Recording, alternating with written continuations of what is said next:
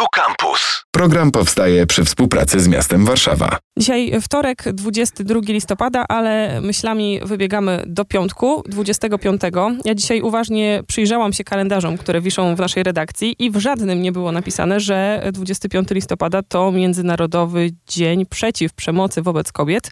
To też dzień, w którym od kilku lat rusza akcja 16 dni przeciw przemocy ze względu na płeć i o niej dzisiaj w stacji Warszawa porozmawiamy. Z nami Renata Durda, kierowniczka pogotowia dla ofiar przemocy w rodzinie Niebieska Linia, specjalistka do spraw przeciwdziałania przemocy w rodzinie i członkini Warszawskiej Rady Kobiet. Dzień dobry.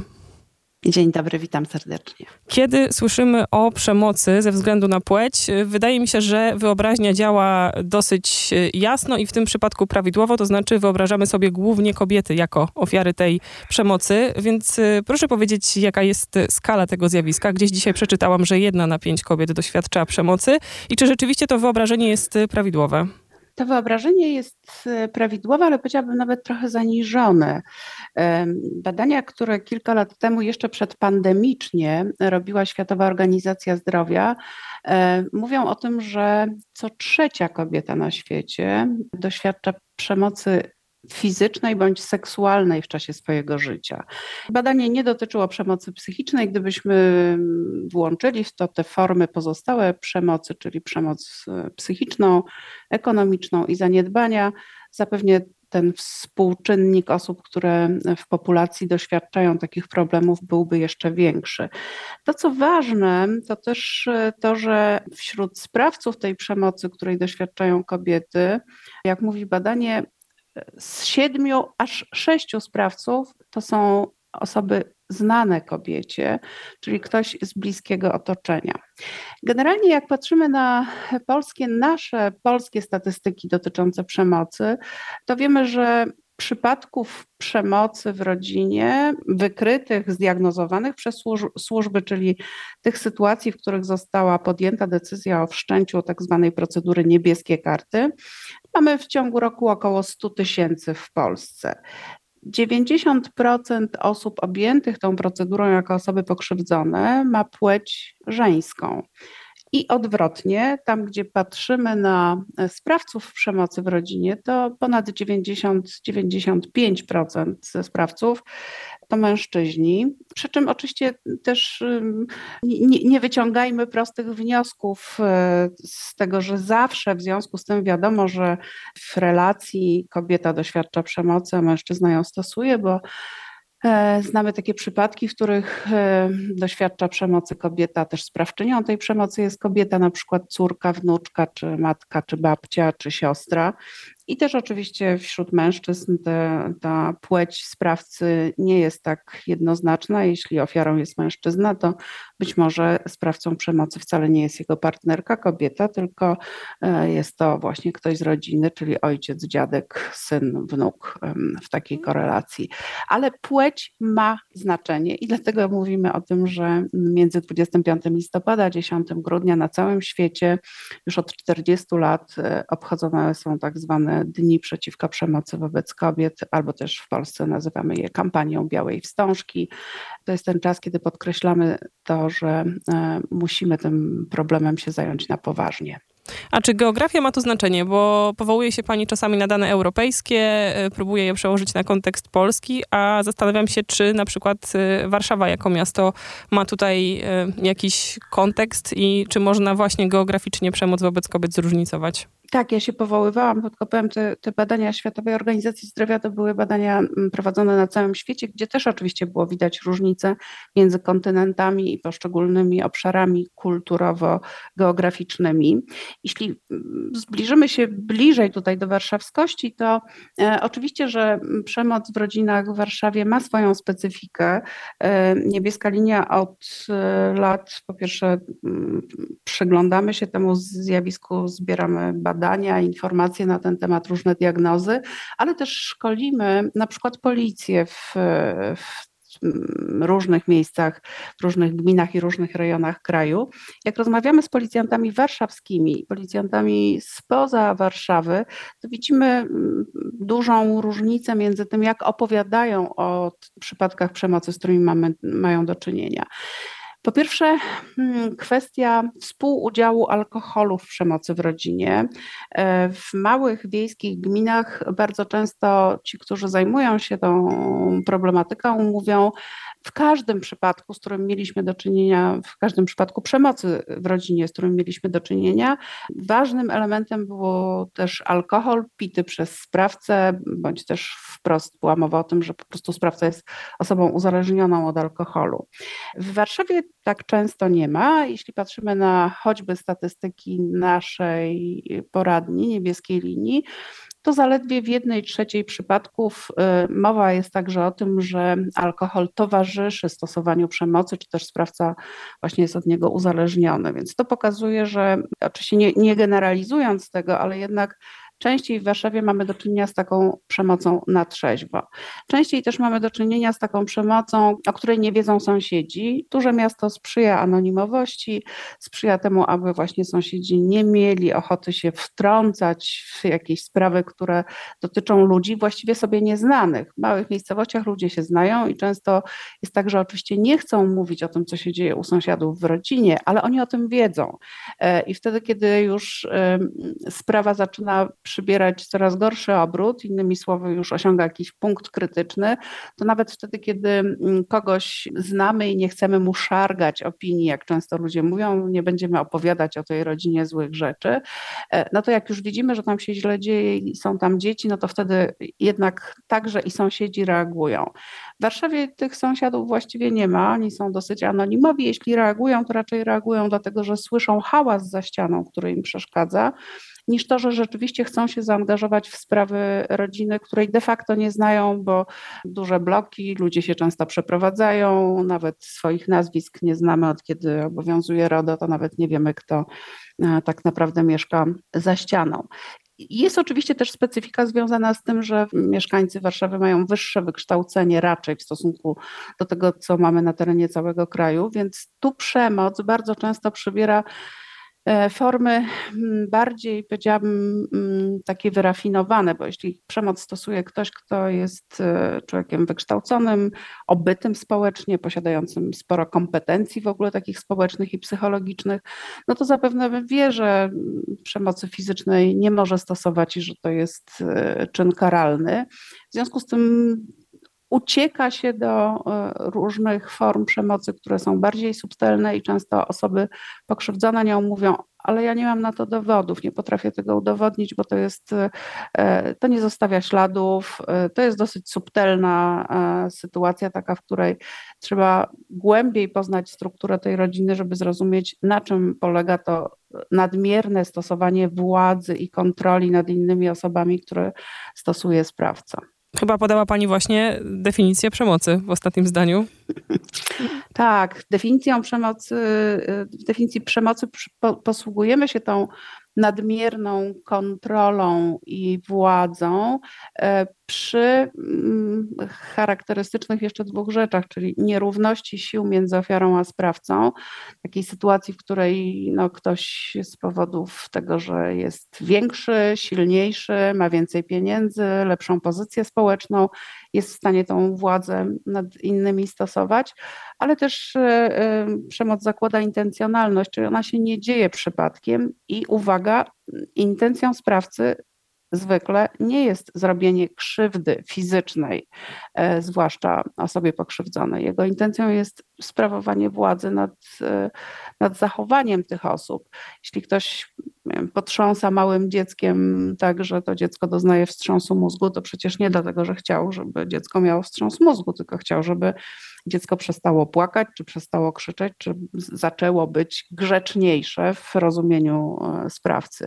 Jeśli ktoś uderza kogoś innego z, z rodziny, partnera, partnerkę, to zwykle nie dlatego, że chce komuś rozciąć łuk brwiowy, tylko chce, żeby ktoś przestał coś mówić, co mówi, albo zaczął coś robić, czego nie robił do tej pory. W związku z tym tą intencją jest po prostu zapanowanie nad e, zachowaniem tej drugiej osoby w ten sposób, żeby ta osoba mm, robiła to, co my chcemy. Między innymi na stronę Niebieskiej Linii, gdzie można poczytać o rodzajach przemocy, ale też właśnie o tym, jaka jest y, cała dynamika tego procesu i co nastąpi po tym wspomnianym przez panią choćby przed chwilą wstrząśnięciu. Ale chciałam zapytać, czy da się zauważyć coś na początku? Czy jakieś tak zwane czerwone flagi w początkach relacji mogłyby nas uczulić, czy też zwrócić uwagę na to, że w przyszłości partner, partnerka okaże się przemocowy? Oczywiście nie ma jednoznacznych sytuacji takich, które są zero-jedynkowe, czyli jeśli A, to na pewno B, e, bo życie mm, koreluje i koryguje też nasze zachowania z zachowaniami innych osób. Ale rzeczywiście mm, to, co może być taką czerwoną flagą, no to jest właśnie ta, ta nadmierna kontrola, która się pojawia. Ona na początku związku może być ubrana w bardzo romantyczne szaty. E, ktoś mm, co chwilę wysyła do mnie jakieś SMS-y z pytaniem, co teraz robisz, jak się czujesz. No i oczywiście na początku związku wydaje się to bardzo romantyczne, bo ktoś wciąż o mnie myśli, wciąż się mną interesuje. Tyle tylko, że potem wtedy, kiedy ta romantyczna otoczka znika, to okazuje się, że stoi za tym właśnie głębokie poczucie i potrzeba tego, żeby kontrolować moje zachowanie i żeby mój partner zawsze wiedział, gdzie ja jestem, co ja robię i żebym przypadkiem nie przestała o nim myśleć. Jeśli przestanę o nim myśleć, no to zacznę myśleć o innych rzeczach, a to oznacza wolność. A on nie chce, żebym ja była wolna. Chce, żebym wciąż była związana z nim zarówno bliskością fizyczną, jak i też sposobem myślenia. Więc ta, ta, nadmierna kontrola, która, jak mówię na początku, może się nawet wydawać e, bardzo przyjemna, to, że ktoś nas odwozi do pracy, przywozi z pracy, to, że pyta, za ile będziesz w domu. E, no, na początku wydaje się rzeczywiście, a czasami nawet w trakcie związku, jeśli to nie jest nadmierne, to jest oczywiście objawem przyjemnego zainteresowania. Ale wtedy, kiedy mamy to codziennie, każdego dnia, co godzinę, Przychodzą do niebieskiej linii osoby, które mówią o tym, partner w ciągu dnia dzwoni do mnie kilkadziesiąt razy, wysyła do mnie kilkaset SMS-ów, kontroluje moją pocztę, zagląda na moje profile społecznościowe, nie po to, żeby zostawić tam przyjemny komentarz, tylko po to, żeby w ogóle sprawdzić, co ja tam zamieszczam i kto zostawia komentarze pod moimi postami. E, no i tu już widać, że ta kontrola z dużym prawdopodobieństwem już zaczyna być krzywdząca dla tej osoby, a za chwilę pewnie będzie tylko coraz gorzej. I co się dzieje dalej? Jaką poradę, czy jaki rodzaj pomocy taka osoba e, uzyskuje? Bo przyznam, że przywołała Pani ciekawy przykład. W przypadku przemocy fizycznej jest nam to łatwiej sobie wyobrazić, bo wyobrażamy sobie chociażby jakieś zgłoszenia do konkretnych służb, a tutaj mamy jakiś rodzaj miękkiej przemocy. Tak, po pierwsze w obszarze związanym z, z przemocą to te przepisy prawne pojawiają się w pewnym momencie i nie zawsze są zresztą odpowiedzią na potrzeby osoby pokrzywdzonej, bo tak naprawdę osobie pokrzywdzonej chodzi o to, żeby sprawca przestał stosować przemoc, przestał robić to, co robi. A często za pomocą przepisów prawa udaje się to uzyskać albo w długiej perspektywie, albo też czasami wcale, bo nie wszystkie czyny spełniają też przesłanki przestępstw. Co należy mm, robić? No, przede wszystkim należy o tym mówić. Jeśli to się pojawia w jako pierwsze zachowania, które nie trwają jeszcze miesiącami czy latami i nie są bardzo nasilone, y, relacje w parze są zupełnie dobre, to należy o tym rozmawiać, powiedzieć, wiesz, ja się źle z tym czuję. Wtedy, kiedy bez przerwy dostaję od ciebie SMS-y, kiedy bez przerwy kontrolujesz czas mojego przemieszczania się między pracą a domem, to czuję, że to jest kontrola, a nie objaw troski. I to pierwsza rzecz, czyli rozmawiajmy na ten temat z tym, kto według nas, nas krzywdzi swoim zachowaniem. Druga wskazówka jest taka, mm, mówmy o tym otoczeniu. Bardzo wiele osób, które doznaje przemocy, mówi o tym, że się bardzo czują samotne, bo też jedna ze strategii sprawcy to jest to, żeby izolować ofiarę od zewnętrznych źródeł pomocy i w związku z tym bardzo często, kiedy mm, osoba pokrzywdzona się budzi nagle z tego, co tam się w tym związku dzieje i czego ona doświadcza, to nagle się okazuje, że wszystkie relacje z osobami spoza mm, bliskiego otoczenia sprawcy są już zerwane, bo sprawca wciąż mówił: Nie, przecież ty nie masz czasu się z tymi osobami spotykać. Nie, oni są tacy nieciekawi, a właściwie te twoje koleżanki takie głupie, to po co ty tam w ogóle z nimi się spotykasz? I nagle zostajemy w próżni właściwie, takiej, w której nawet nie ma z kim skonfrontować to, czy my dobrze myślimy, jak my to widzimy, jak to widzi otoczenie, jak widzi tą naszą relację i to, co się dzieje w naszej rodzinie. Więc ważne, żeby nie zrywać tych kontaktów, a rozmawiać z ludźmi bliskimi, sobie, z rodziną, z przyjaciółmi o tym, co się dzieje i e, czy oni widzą tą sytuację podobnie. No, wreszcie zwracać się po pomoc do specjalistów, czyli e, korzystać czy z poradni telefonicznej, czy z bezpośrednich kontaktów e, w takich miejscach jak Niebieska Linia. E, w Warszawie na szczęście mamy sporo organizacji pozarządowych, które działają w obszarze przeciwdziałania przemocy w rodzinie. Mamy też zupełnie przyzwoitą infrastrukturę tych instytucji pomocowych miejskich w postaci zarówno Warszawskiego Ośrodka Interwencji Kryzysowej, jak i też e, specjalistycznej poradni rodzinnej do spraw przeciwdziałania przemocy w rodzinie.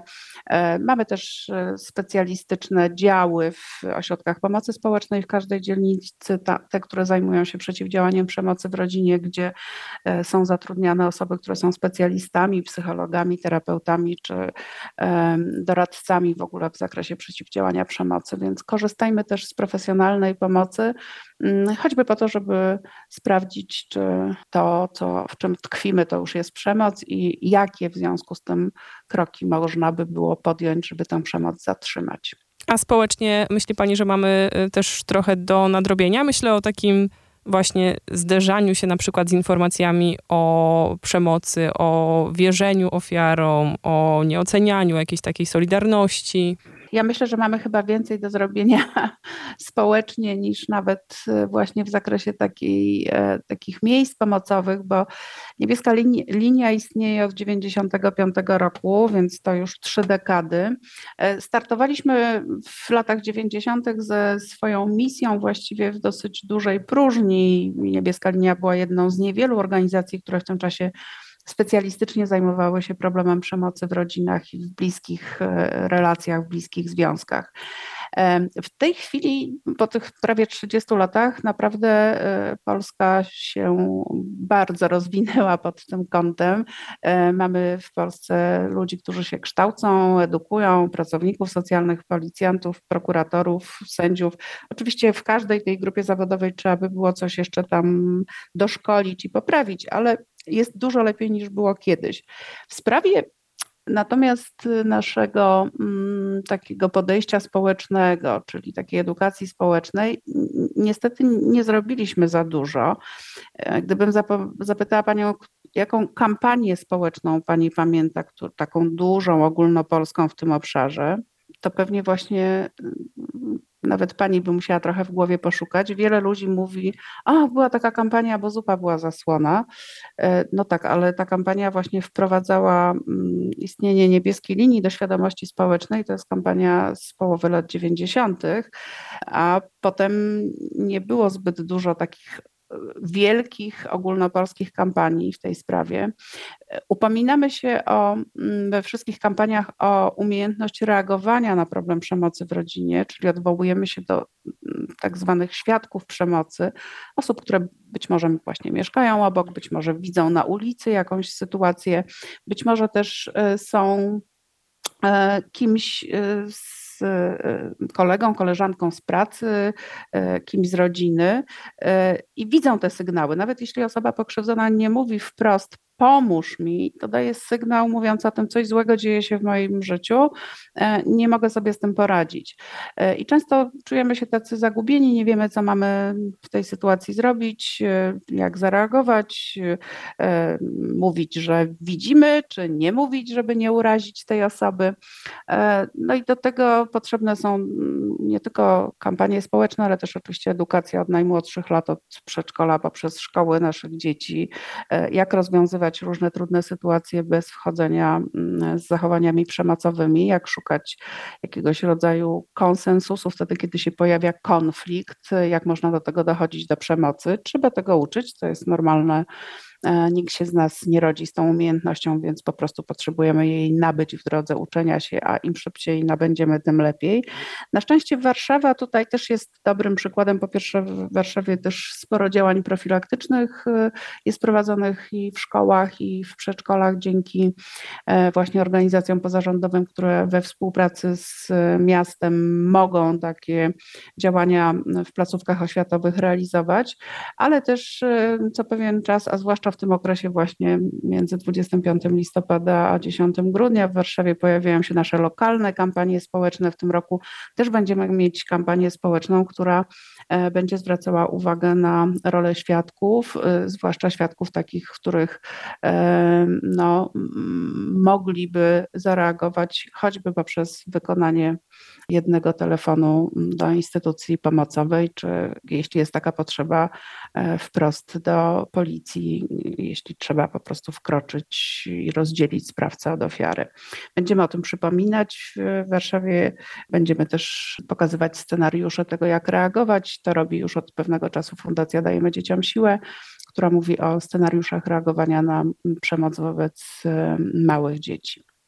Myślę, że dobrze, żebyśmy jednak na koniec jakiś numer czy jakąś prostą wskazówkę dla tych, którzy czują, że potrzebują wsparcia w kontekście przemocy chociażby w rodzinie podały. Mamy minutę na to, żeby wpisać coś w wyszukiwarkę googlowską, będąc ofiarą przemocy. Co to powinno być? Niebieska linia.pl bądź numer 116 123, który dotyczy osób dorosłych w kryzysie emocjonalnym, e, ale prowadzony jest przez niebieską linię, więc także udziela e, specyficznych porad dotyczących dotyczących przeciwdziałania przemocy. Renata Durda gościła dzisiaj w audycji kierowniczka pogotowia dla ofiar przemocy w rodzinie e, Niebieska Linia i członkini Warszawskiej Rady Kobiet. I jeszcze Pani Renato, może uda się na koniec nam powiedzieć, ile telefonów Niebieska Linia odbiera rocznie? E, to jest bardzo trudne pytanie, bo to wszystko zależy od tego, jakimi środkami dysponujemy, czyli czy poradnia telefoniczna jest czynna 24 godziny na dobę przez 7 dni w tygodniu, tak jak jest teraz, właśnie dzięki wsparciu z programów cyfryzacyjnych w Polsce, i czy dyżuruje tam jeden konsultant, czy wielu konsultantów, którzy mogą odbierać e, telefony.